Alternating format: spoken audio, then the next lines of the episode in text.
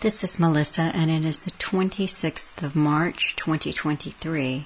And today's Redux, I will use some excerpts from a talk that Alan did February the 10th, 2019, entitled Materialism Equals Societal Breakdown, Financial Mess. We all pay for our rulers' success. The topical things that Alan discussed in this blurb were some banking crises that were going on at the time. There's always a banking crisis, it seems. That that is interesting, and I, I might touch on a couple of little updates to those stories that he was talking about then. The reason why I chose this for the last of these sort of special March redux was because I was looking for something that would continue on with some of the ideas that were in my head about the shortness of time and our experience in this life um, and the experiences that fuel our own connection to spirit. So, with these ideas in mind, I chose this talk where Alan talks about exactly some of these things that your life is short, that we all have a natural sixth sense but that materialism and the worries of the world, and also the way that we're educated and indoctrinated and standardized, keep us from using those abilities. And of course, the education system tells us that this is for our survival, but just the opposite is true. That sixth sense, that knowing, that, that also helps you connect to other people in ways that are sometimes inexplicable. That's your true survival mechanism. And he keeps coming back to that topic throughout the whole hour and seven minutes, and I won't play it in its full length today, but I would encourage you all to listen to the whole thing. It's an excellent talk, and there are a lot of really interesting links that he put up with it. He talks about how being human, connecting to your humanity, is actually something that you that you have to learn how to do, that you have to work at, that being human, that humanity takes work. He said it takes work to be a good human. And I think that's true. I, I, I think that we are given such a materialistic and or in a way, a psychopathic way of viewing each other, as Alan says in this talk, winners and losers, winners and losers. We get it in the game shows. We get it all around us that some people win and the rest of us lose. And it's getting past that, but it, you don't get past that really until you understand your own complicity in that. And so it is an interesting talk. It resonated with me because that, that shortness of life, that idea that there's something that we're all supposed to be doing in this life, but for most of us, we don't get there again because we're programmed. And I also went back, I won't play any excerpts from this blurb, but I went back to really my favorite blurb from February the 28th, 2007, Sing Your Song and Steal Some Time. And he really gets into this concept of how our song, our life, is stolen from us. And he talks about the little sayings, the folk sayings, the Indian sayings. He said that some American Indians said that a life is your individual song. Each person has their song. That's your life. And that's your way of communicating with whatever is out there beyond you, beyond what you can sense with those five senses. So getting into the sixth sense.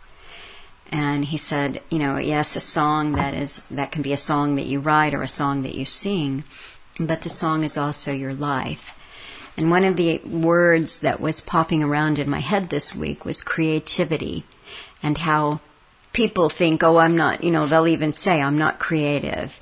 Um, they don't, because they think of creativity as painting or drawing or singing or playing music or you know, those kinds of things. But actually, the way, once you embark on the process of waking up, when you accept, and it's really a big thing to accept because waking up isn't saying, oh, they're forcing me to take a vaccine that I don't want, and the, there's this World Economic Forum, and they're resetting us, and and oh, look what the bankers are doing, and you know, it's affecting me in that way. That is reacting, as Alan would always say. That's not waking up. That process of really coming into your own life, you embark on that when you can accept that big, huge piece of information, which is we live in a reality uh, that is a false construct. The world that we live in is completely manufactured. Or as Alan would say, our worlds could have gone, our world could have gone in any one of a thousand directions. It goes in the direction that it does because it's planned that way. It's orchestrated that way. But when, you know, the, the, the miracle of waking up is that you get to look at yourself and you get to peel away the layers of your programming and find who you really are.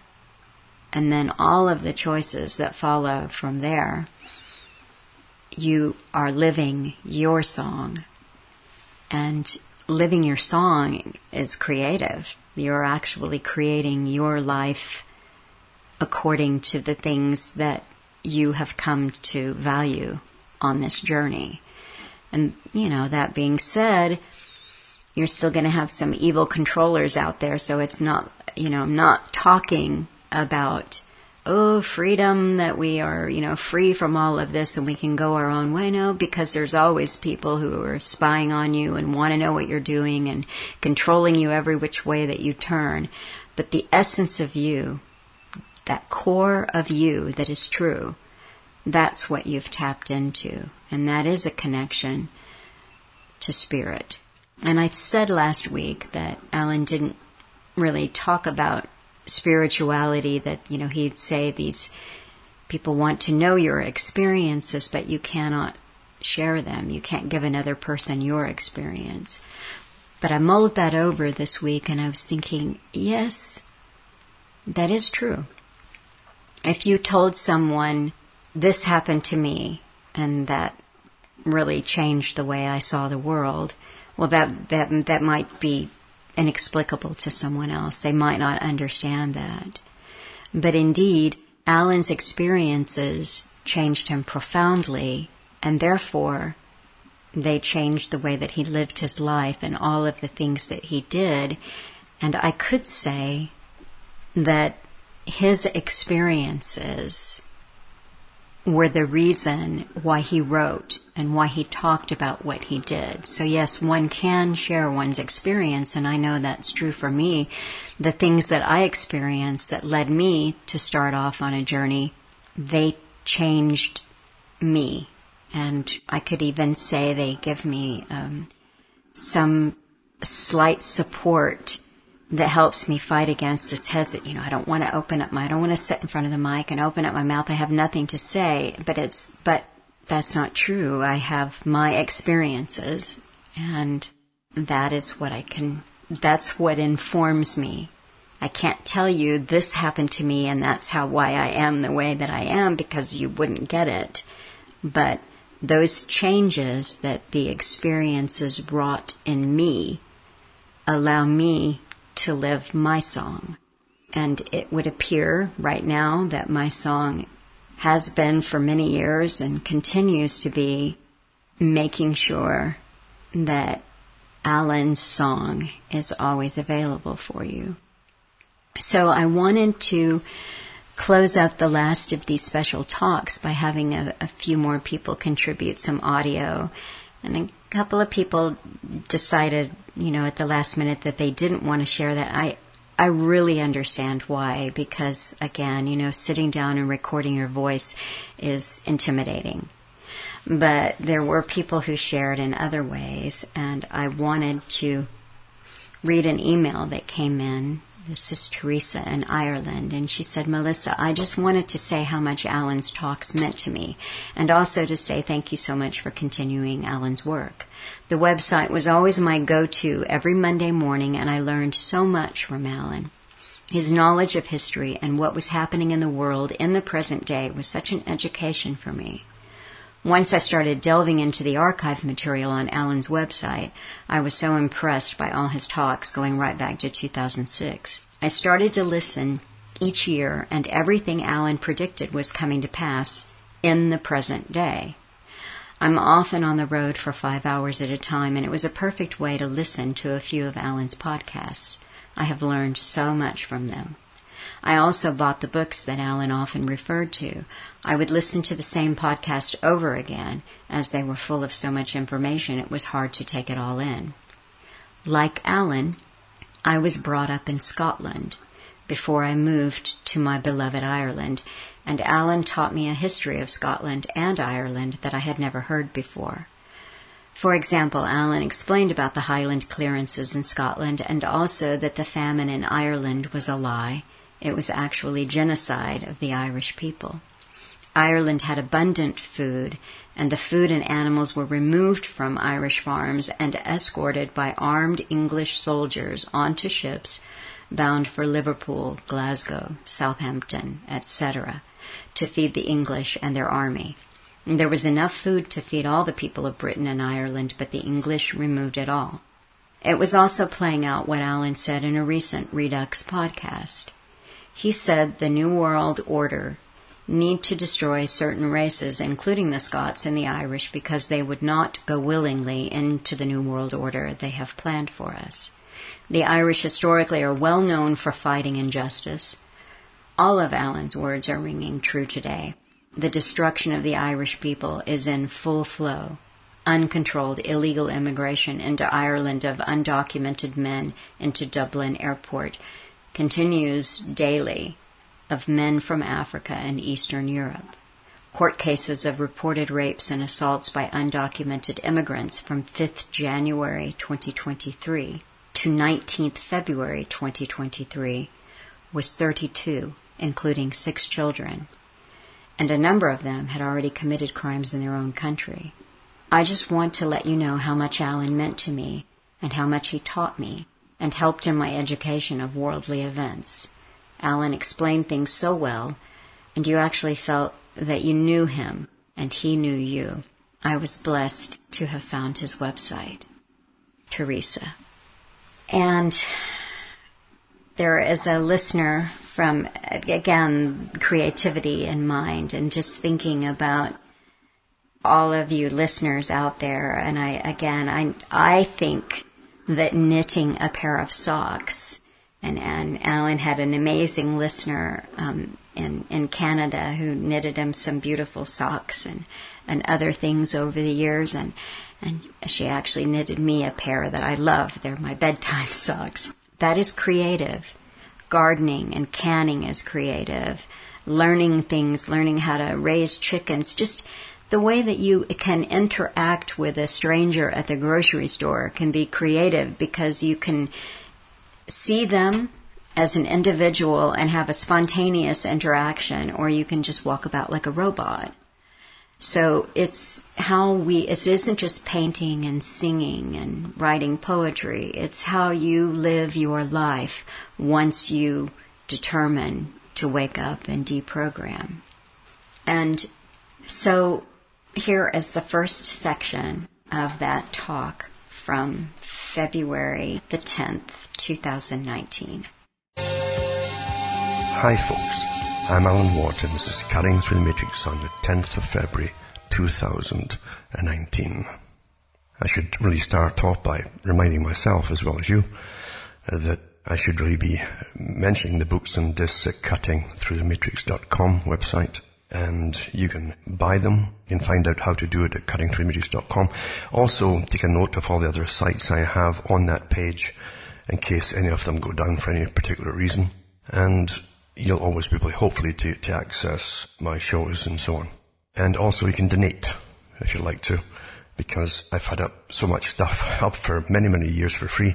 It's only the occasional person once in a while, or the same handful of people, in fact, who who donate in any kind of uh, semi-regular basis, and that helps me to tick over. But people from all over the planet use the website constantly. A lot of talk show guys do it too for their for the old shows, etc. And so many people are into all kinds of occult and new age things because they're bored stiff probably. And they want information on these old religions and things like that, and the present ones too. And I used to cover them all in pretty good detail. And many other things too to do with, with our existence on the planet because our existence, again, your life is pretty short, you know. It will fly by. And one day you'll sit back and say, why did I waste so much time on this or that or whatever happened to be? Or even just entertainment in itself. Because the biggest problem with people today, it'll get worse and worse and worse by the way, is really the, old, old, the, joke and, and the reality too of the meaning of life and the purpose of life, etc.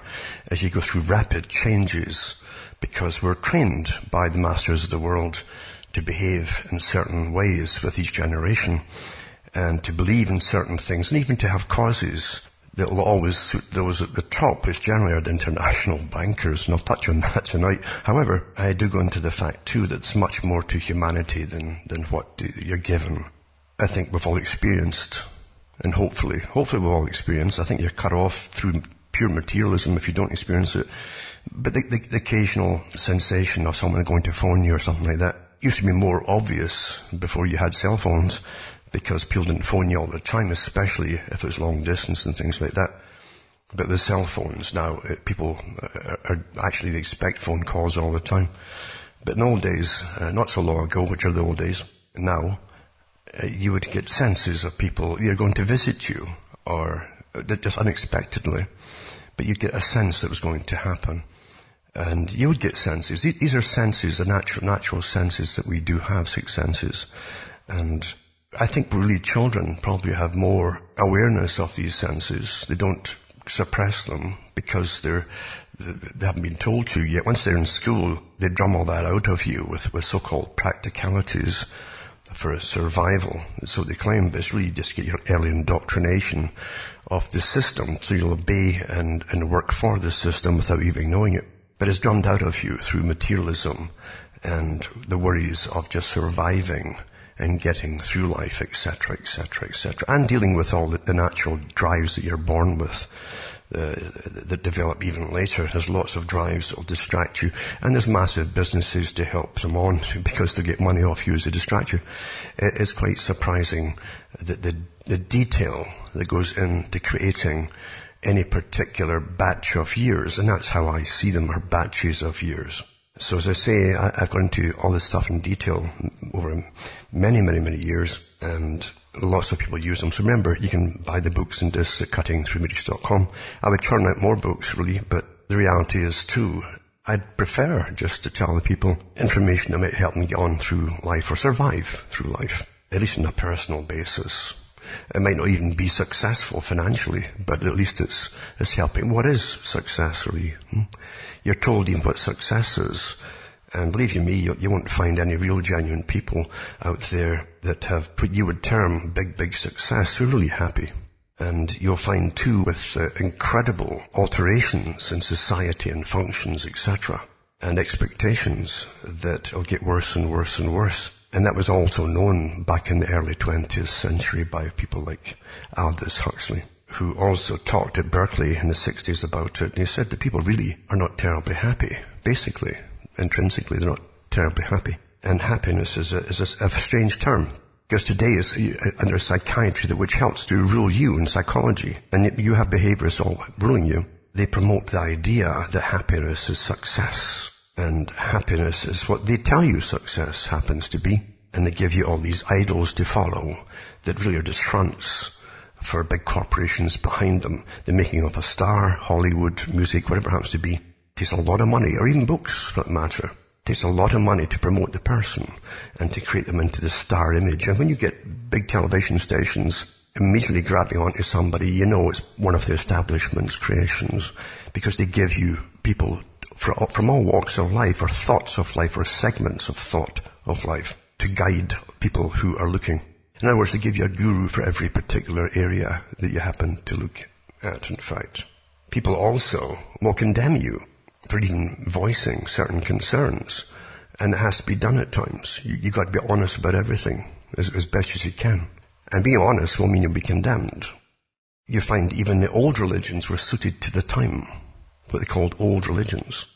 And even though uh, you have different criticism of all religions in all countries and all types of religions, you'll find at the same time that, that some of them, especially those that came into Europe, you, you find that they, they give you values or they gave values to the people that stopped total chaos. It was bad not being plundered by nobility and feudal systems and so on like that. At least they gave a, a sense of worth to people that didn't exist anywhere else in the world. You're either a loser or somebody, and if you're a loser, you're a slave generally, and the property of somebody. Serfs were, were obviously property too, and the big condemnation on hindsight, and this is the big problem that you have today, everything is judged in hindsight according to today's standards, and you can't, you can't project today's standards onto to, to the Middle Ages or yesterday's past.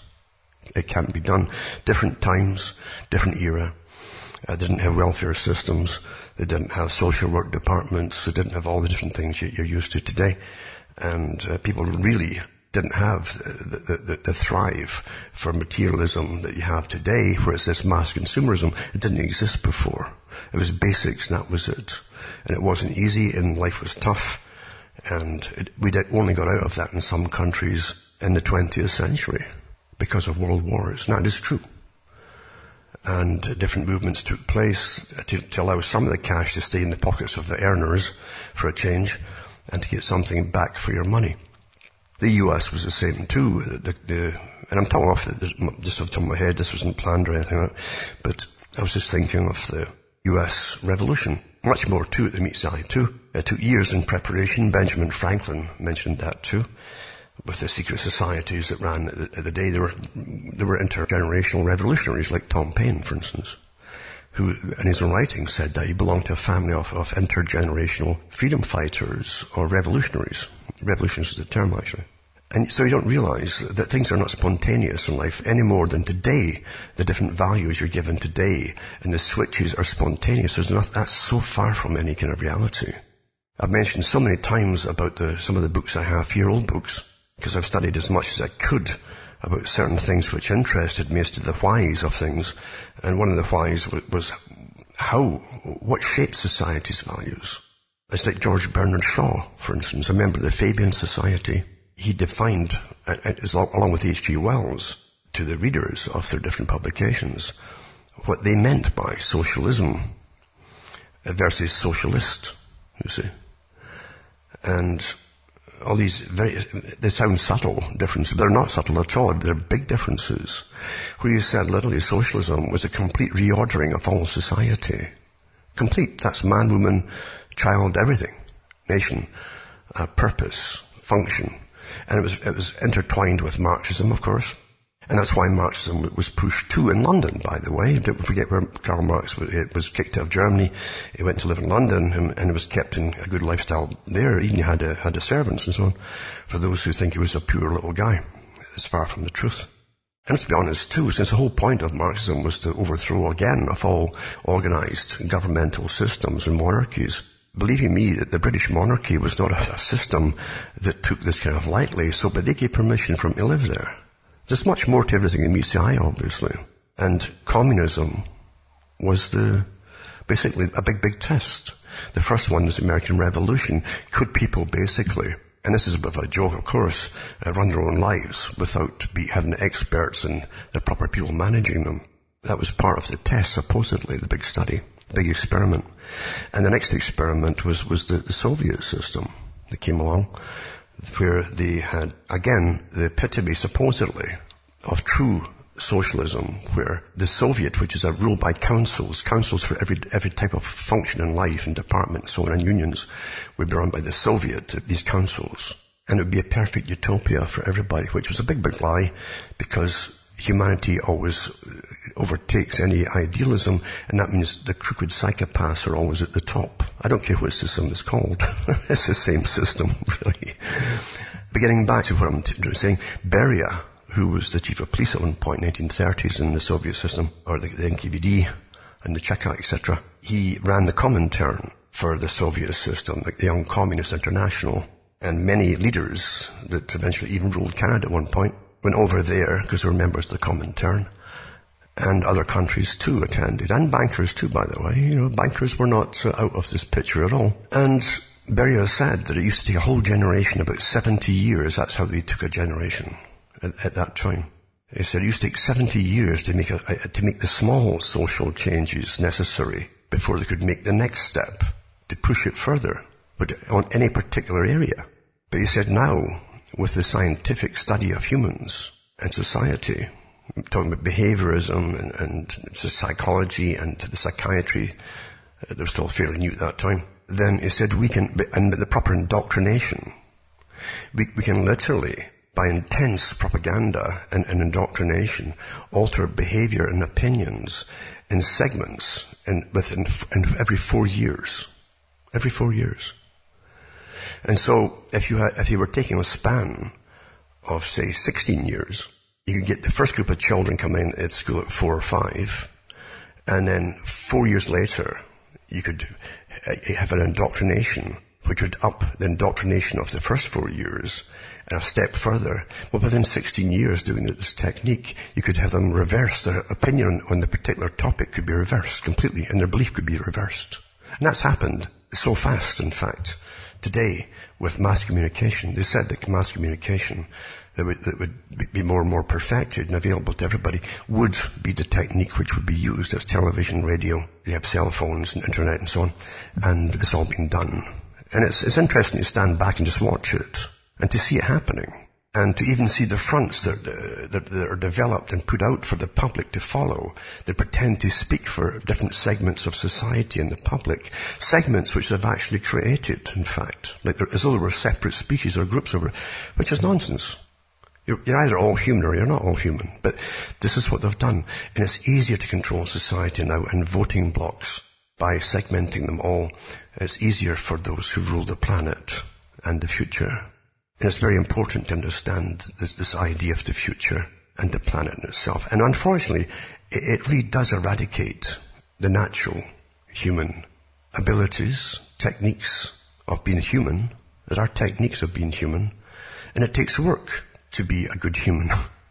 And unfortunately, as you throw religion out the window, you, you've, you've lost or you've thrown out the values that helped your ancestors up to the present day, your predecessors survive so that you're here today.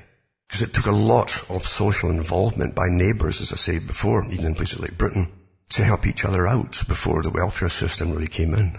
And you got mass unemployment and so on. You, people had to really help each other. And it was only because of, of the vestiges of religion that kept that alive. Today, they'll tell their relatives just go on welfare before they'll help them out. That's, that's what you get, unfortunately. So the state has become supreme exactly as H.G. Wells said that it would be made to be supreme over any family involvement. It would be the head of the family, in other words, if whatever family that happened to be or kind of family it would be.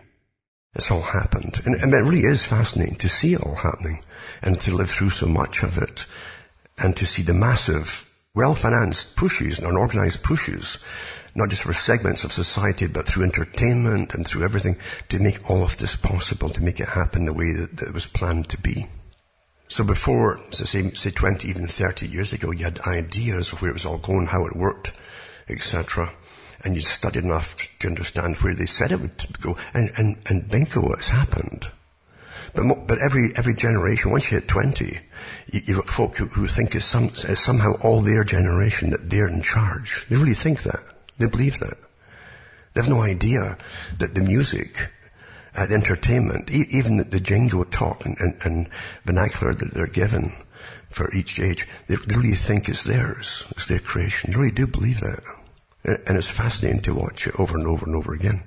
But what I'm trying to say, what am I trying to say? I'm trying to say that basically things are vastly different, vastly, vastly different than you'd imagine.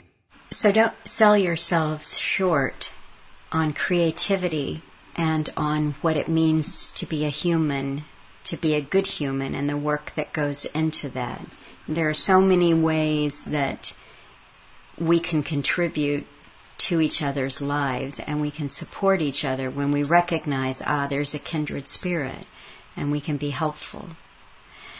And one of the examples of listener creativity that I wanted to bring to your attention is a listener in Canada who has been very helpful to me since the spring of 2021, really. I mean, he would not, he would downplay it, I'm sure that he would, but he has been very helpful.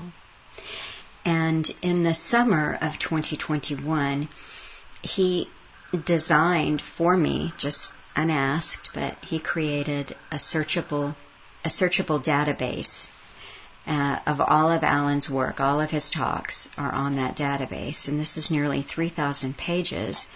But it makes it very helpful when I'm looking for something specific, like today I was looking for the word creativity, and I could just go into that 3,000 page database and put in control F and put in the word creativity. And it was interesting to me because Alan only used that word three times in his talks.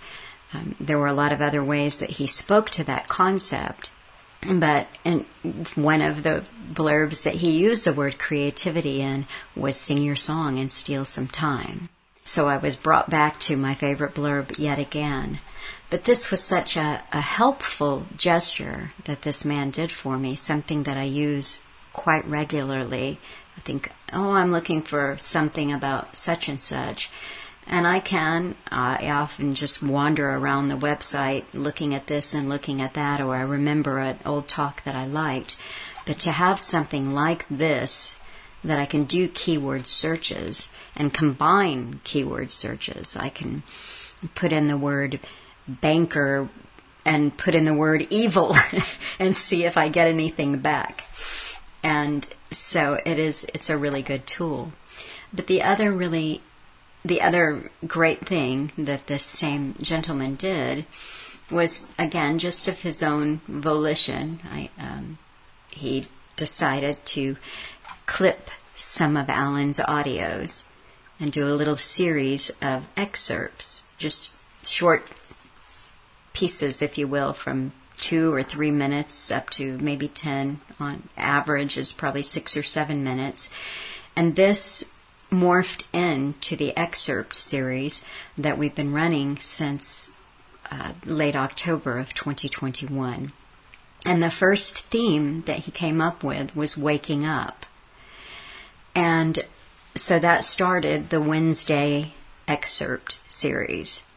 And it's just I, I, think it's been a really useful thing for people. It's a great way to have a, a short little midweek thing out there that people remember the website. They can have a few of Alan's words to mull over on a Wednesday. And who doesn't need something on Wednesday to get them through the rest of the week? And from the waking up, we went into his next series that he came up with was evil and Evil started in April of 2022, and that ran for uh, until July of 2022. And he then embarked on a series of clips called New Age. So what I'm explaining to you is listener creativity because when we started putting up the New Age, a listener from South Africa who's been in contact with Alan for a number of years, wrote and said, I think that Not Sure should write something about the New Age because I'm involved in these different groups that are doing activism. We're fighting back against the tyranny around this COVID, this scamdemic. And what I see is a lot of New Age thinking creeping into and kind of co opting these groups. Well, that was it. That was his suggestion. And I thought, well, Alan certainly talked a lot about the New Age, especially in his early blurbs. What might I say, or what might not sure say, that would add to that? And that actually turned into, I don't remember now how many I wrote, but it feels like there were 12 of them. I don't know, somewhere between 8 and 12 pieces on the New Age. And it took me so far down a rabbit hole I really didn't think that I would ever get out. I, I finally had to just make myself stop. But this resonated with me because, you know, years ago I had started a yoga class and it was it was interesting because the very first time that someone invited me to a yoga class, I went and I said to myself, this is a religion. This is i'm not comfortable with this because you know there was a little talk of hinduism and you know all you know but I, that was you know i said oh no i don't i don't like this. I'm not going to do that again. What i'm talking to you about is personal corruption because i had the right instinct which was don't do this but personal corruption allowed me, you know, the next time someone invited me to a yoga class was, I don't know, let's just say two or three years later. And I, you know, yes, I had been exposed to it. It was more and more mainstreamed all the time. But it was my willingness to not listen to that voice that said, don't go here. And I did. And, you know, I went to yoga for years. I did that. And, um, and I kept telling myself this is just a physical exercise.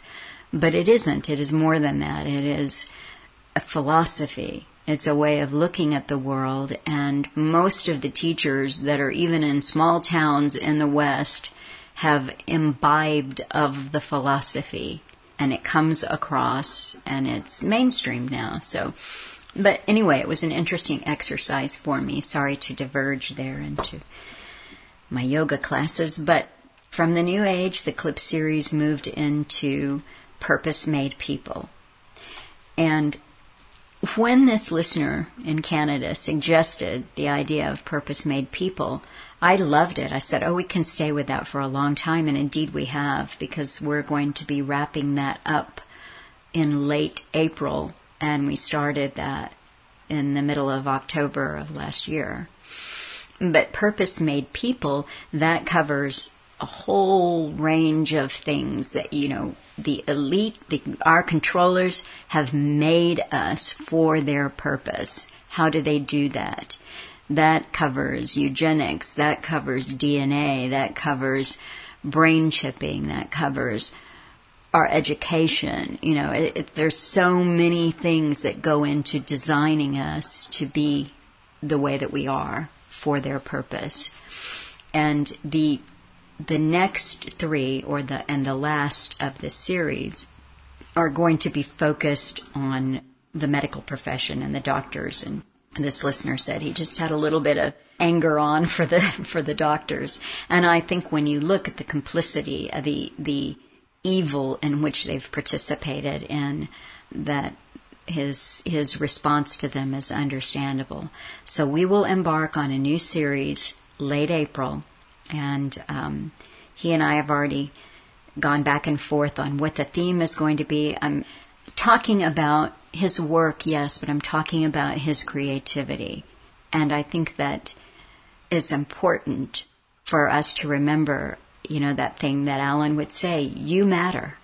Your choices, what you do with this information and how you use it to help yourself and to help other people, that matters. You matter. So, okay, this next little thing that I want to play for you is a song that a listener in England wrote and played on his guitar and was inspired by by listening to Alan. I want to play a bit of a song that he did entitled Hold the Line. And this was for the truckers in Canada who took a stand and said enough is enough.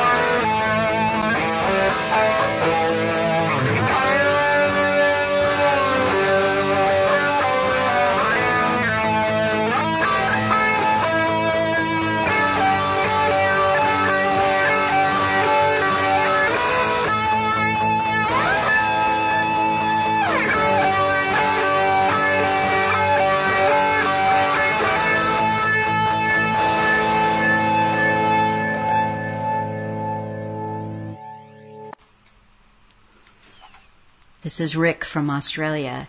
And Rick has listened to Alan for many years, and listening to Alan has encouraged him to speak out in different forums that he's had an opportunity to participate in.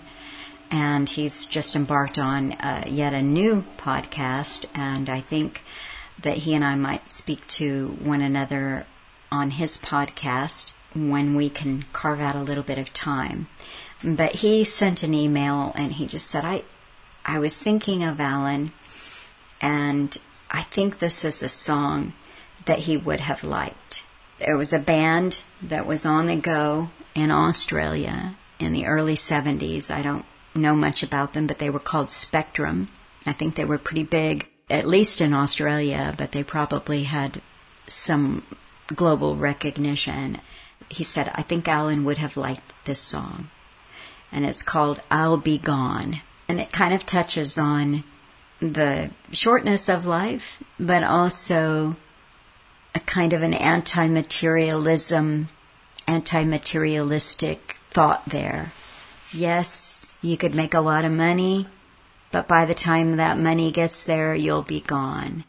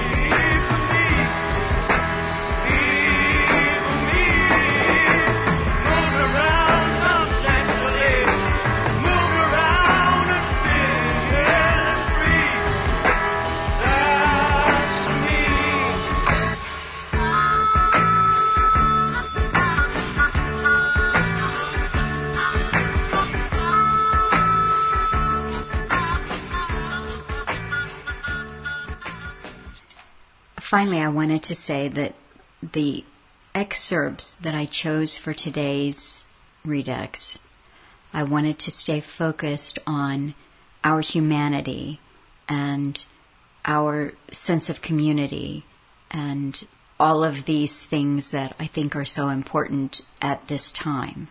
What I did not include and why I encourage you to go back to the talk in full was Alan's coverage of the topical news at the time, which included a Goldman Sachs scandal, a banking scandal that was under investigation in Australia, and yet another banking scandal in the UK.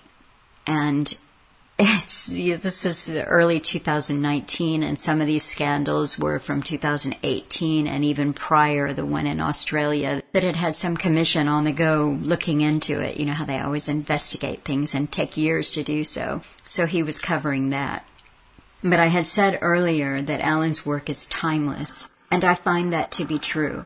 I'm always on the internet, I'd say out and about on the internet, you know, who's talking about what, where do I find what's going on, current events, and just sampling a little bit of this and a little bit of that. And I played something, I'm not going to name any names there, but it was a kind of an alternative show.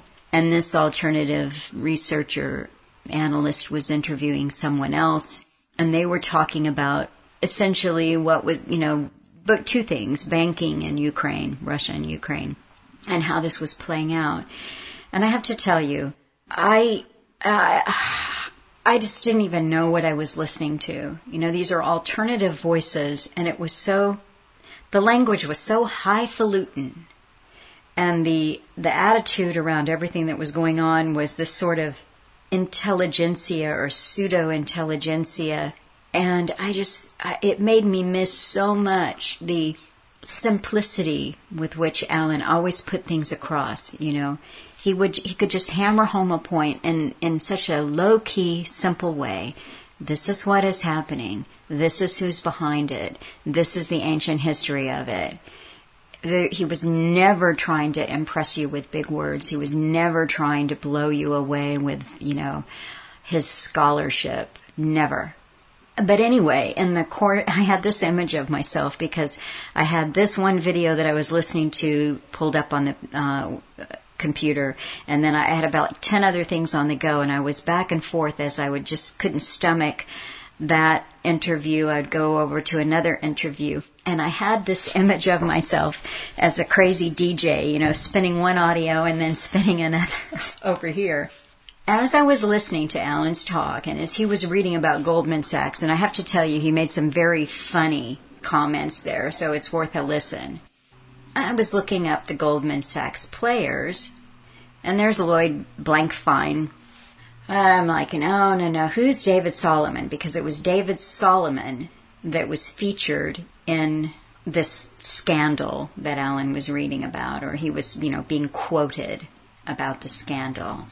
And I look up David Solomon and I find out he's an investment banker by day, but at night he's an amateur DJ and he's often seen in the clubs in New York and Miami, etc., etc. And I just can't tell you how disgusted I was with that. Uh, this, uh, but it, it got worse. There was a story as I was looking into David Solomon that happened. Um, what year did that happen? Let's see if I can pull this up. I'm not sure what year that it happened, but when this was being reported on was in December of 2018. Nicholas DeMeyer, the murky story of a man who looted 1.2 million dollars worth of wine from a banker's cellar. In January, Nicholas DeMeyer was arrested for stealing millions of dollars worth of wine from the home of the Goldman Sachs executive he was working for. Nine months later, he jumped to his death. And then they tell you this story. And I'm going to post the article up there so that you can read it for yourself. But in this talk for the Redux from February 10, 2019, Alan drove home some really great points. And one of the things that he talked about was our own complicity in this evil, in this corrupt system. So what we're living through right now, I mean, I look at the day's news and the latest bank that is teetering on the edge is Deutsche Bank, Deutsche Bank, and Credit Suisse got its, you know, helping hand a couple of weeks ago. So it's all around. So you just sniff the wind and go, okay, what is, what's going down and when is it going down? But the banker scandals go on and on and on. And we are living through the system that because it impacts us so directly, the fallout impacts us so directly. We pay attention to these stories with bated breath, so to speak. It's new, it's new, this is happening right now. But the beauty of Alan's timeless work is that it is also old, old. It's always been happening. And if you can keep that bird's eye perspective, that, you know, I, have decided today that I don't want to call them bankers anymore. I loved uh, the way that Alan would always just say what was what. These are criminals, they're crooks, they're gangsters. And that is who runs us criminals, crooks, and gangsters. And so, okay, so what? What they technically did, you know, I was looking into some of the scandals that Goldman Sachs has been involved in over the years. And okay, so, well, technically, they didn't do anything illegal. Oh, there's regulators over them, and everything they did was within the guidelines of the regulators, and you know. But you're looking at gangsters and criminals, and Alan points out he really nails it when he said, when you worship them, when you love them, when you say, well, I, I could have, you know, if I could get away with that, I would do that. You're part of the problem. You're being part of the problem.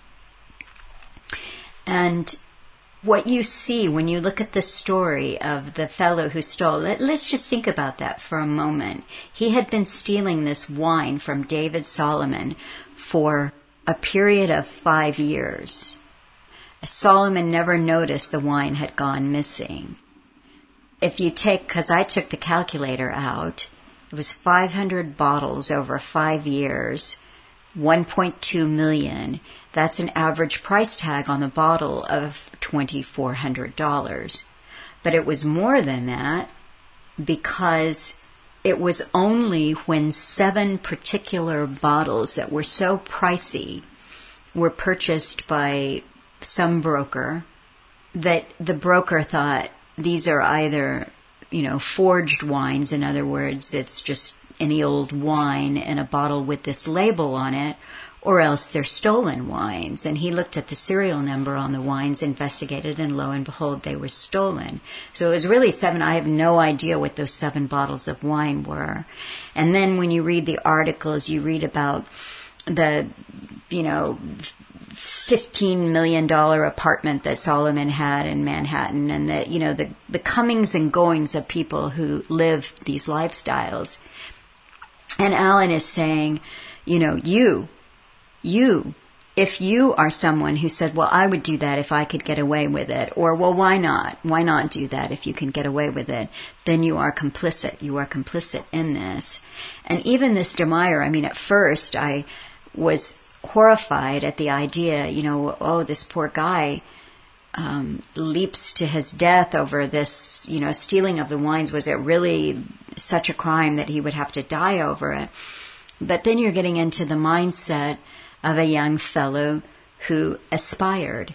He aspired for that disgusting life that is pred- it's predation. They are the predators, we are the prey.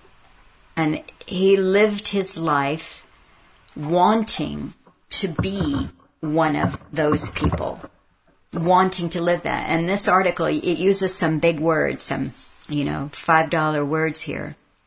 But the, his friends commented, they said his death seems so senseless. He would have done a year or two and people would have embraced him because the whole city, that's New York City, the whole city operates on avaricious, class aspirational, indentured servitude. And just think about those big words there. That's greedy, that is, slaves who are greedy wannabes. And let's face it, this is a slave system, and we are slaves. And if you are a greedy wannabe in this slave system, you are participating wholeheartedly in this system.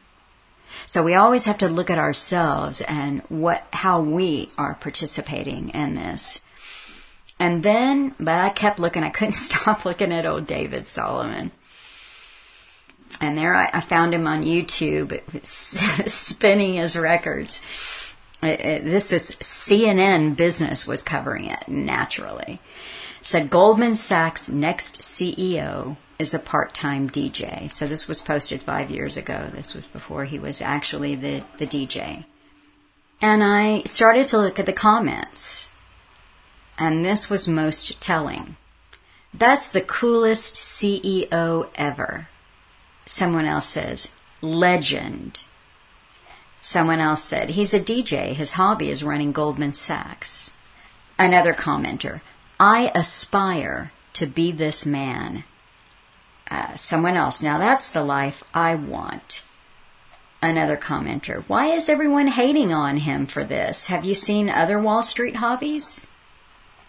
You finally get a couple of people who comment on, you know, how disgusting this is. Literally paying shows him, literally paying shows to let him perform. America could not be a worse country. Someone else commented, CEO, drug dealer, market manipulator. This guy does it all. But most of the comments, by and large, were, that's so cool. Coolest DJ I've ever seen then. Go DJ, that's my DJ, D Soul. It's his, he goes by DJ D dash Sol, S O L. You know, so other people want to send their songs for him to do. You know, what? No tattoos?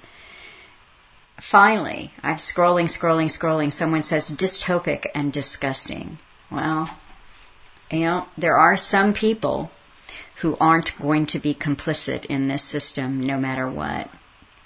So listen to the whole talk and thank you for letting me ramble on. And here is a bit more of Alan. You take care, keep on this journey because discovering who you are and your song and living your life creatively, finding out what it takes to be a good human, doing that. You know, Alan has said not a lot about this over the years, but in one talk that I put up recently, he said, you know, there are people who can model, that means demonstrate what it, you know, true humanity, what it means to be a good human. And this is not about screaming, they're doing this to us, oh, how awful they are. It's about just saying, okay, I accept this is reality. Now what? How do I spend the rest of my song, which is the rest of my life, doing something that really matters? But getting back to what I'm talking about, if you say the right things, you're going to be definitely attacked. That will happen. There's a lot of uh, rather fake people out there too that have made massive businesses, massive businesses out of being the fake uh, fronts for a lot of this stuff. And that's when you always know uh, if they're if they're rolling in the bucks. Believe you me, they're part of the of the system. Even if they pretend that they're opposite, they're, they're rolling in the bucks. That's one of the clues, and they've no problem getting on television or wherever it happens to be. But when you forget and, and throw out your natural humanity, and that was the connection with what they called the, the world of spirit, all through religion when you throw that out, then you're at the mercy of the worst materialistic, scientific tyranny the world has ever seen. And unfortunately, because you have nothing to hold on to in a faith-wise and, and terrible times of stress and, and evil, then you'll crack completely with nothing to hold on to. When you look across the world today at the incredible corruption everywhere, everywhere you look, and the West, uh, amongst the general population now, and now that's on a roll for materialism, easy credit, and, and disposable products that don't last very long, but just constant consumer society. It's really scary when you look at it. Really scary. Where life is becoming so cheap. And for being trained to see life as being cheap. And I'm okay, Jack, as I say. I'm alright, Jack. So tough luck on you. And it starts with, with youngsters, babies. It ends up with elderly people or folk who are just sick being offered euthanasia rather than having treatment for, for problems which are easily treated today. But it costs a bit of money. So what? The, your governments have got plenty of money to blow on their own incredible salaries and expenses. And the massive civil, multi-layered civil service system that you have that would terrify you when you see the incomes of these characters and the cost of living, of course, which is going to go up because of the bank scandals, which is simply the fact that the money system has always been a scandal. It's backed by nothing. There's nothing backing either the paper or plastic or digital currency. There's nothing there. A whole different topic, but the fact is society now wants to be the multimillionaires. Everybody's been trained that they deserve it. And the general public, as, as we lose, as I say, to try to get back on the initial topic that was vaguely in my mind at the time, are losing so much to do in the, the spiritual side of everything. Most folk who go into anything to do with, with uh, what you call modern New Age type religions want power to affect other things, you see. They don't want to work on themselves so much, but they want power by simply learning different little rituals or it happens to be to conjure up and get power for themselves, to manipulate those around them for their own, so as they themselves can benefit from the people, etc., or whatever it happens to be. Very old, as you know. In, uh, in ancient times, it used to be just love potions to turn a guy's head or whatever it happened to be. That was long before they created a miniskirt. It goes on and on and on with power, power, power, where really the spiritual side of thing was about improving yourself and changing yourself. Really, that's what it was about. Everyone's got the great equalizer eventually, which is death in itself, isn't it? You end up dead. Whereas, whereas in the grave or you you, go up in a pile of flames and gas, uh, it's all the same. You end up dead, you like it or not, in, in the physical world. Most folk want to come back into this world. If they're, if they're very rich and wealthy and they, and they love life, like the ones who rule the world, they want to live forever. If they could simply clone a body a brand new body and, and download the engrams from the brain, the whole memories, everything, and take it over, they'd be very happy. They're actually working on all that because they really do. They don't have the same, oh my God, I'm getting worn out with working and I'm worn out with my joints because of working or whatever happens to be. They don't get that because they get incredibly high uh, medical care. The real stuff, the three levels of medicine, they're at the top level. Not at the professorship downwards. That's the bottom level. And that's why they live so long at the moment. And because they do love life, and they've never had a care in the world, and have servants that deal with all the management, their land management and their domestic management and everything else for them. They, they don't even know when the car's been serviced. It's all been done for them. These are petty things not to distract them from, from what they're really into, you see. And they do want to live forever. It's the opposite, interestingly, of really what religion at one time was about. Now religion too has been abused all down through the ages, on and off. You always get bad, you know, segments and bad people in the charge of things. You'll always get it. My, anything that starts off even with the best intentions, over time will become corrupt when money enters into it and a good lifestyle enters into it. It's very much like the Franciscan Society as an example.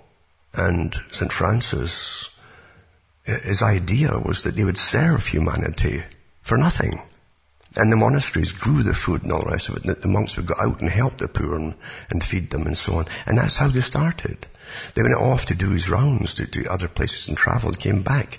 And he was so disgusted at how fat, not kidding you, the monks had become because so much money was being donated to them by people, by rich widows generally, whose, whose husbands died of either wars or, whatever, or just old age or whatever.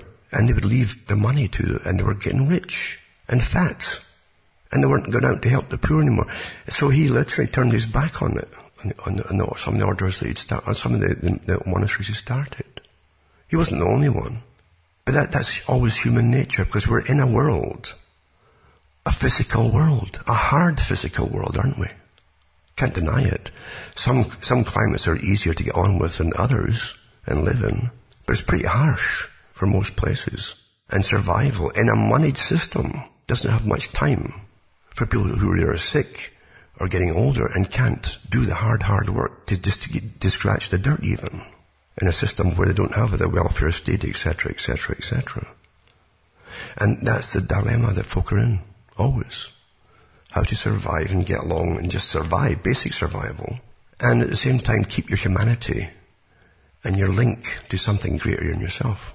Without it, you truly are. And the worst horrors in, in, in the world have been committed under socialism, the atheistic system. The worst horrors. National Socialism was, was, was a Nazi thing they tried, and that was cl- carefully studied by the Royal Institute for International Affairs, because uh, they were awfully interested in maybe using this across the, the world. Hasn't disappeared. That technique, forget Germany, it was meant to be international. And, and so they, they, used uh, the international communism, Soviet system, the Union of Soviet Socialist Republics. Horror is, I'm telling you, horror is where it goes. When there's nothing else, because natural human decency goes down the tubes if there's nothing to hold it there. Something bigger than yourselves. And I don't mean government.